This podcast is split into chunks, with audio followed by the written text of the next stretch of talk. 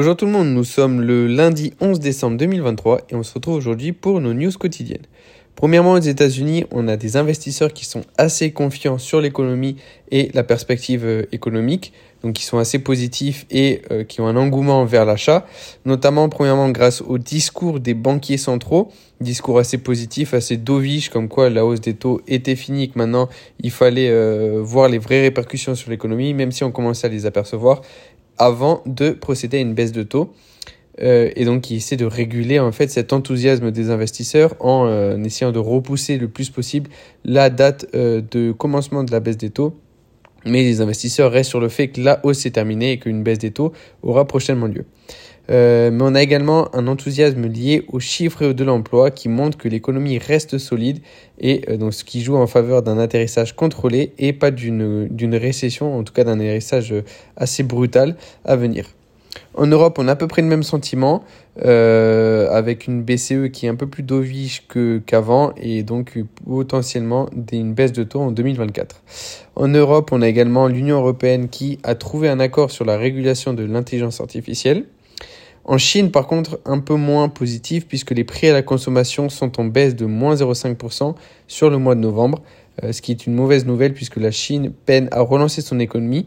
Et je rappelle que beaucoup de pays luttent contre l'inflation, euh, donc qui était jusqu'ici persistante et qui commence à on commence en tout cas à percevoir de grosses baisses et euh, donc une, inflation à peu près générale qui retombe vers la, cible des 2%.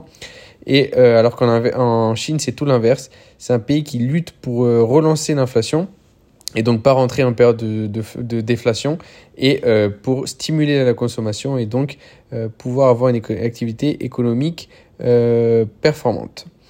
Au niveau de la microéconomie, on a LVMH qui cède le contrôle de Cruise Line Holding à des investisseurs privés. Saint-Gobain qui obtient une ligne de crédit à 4 milliards d'euros. Sanofi, on a un traitement contre le cancer du sang qui obtient des effets positifs en phase 3.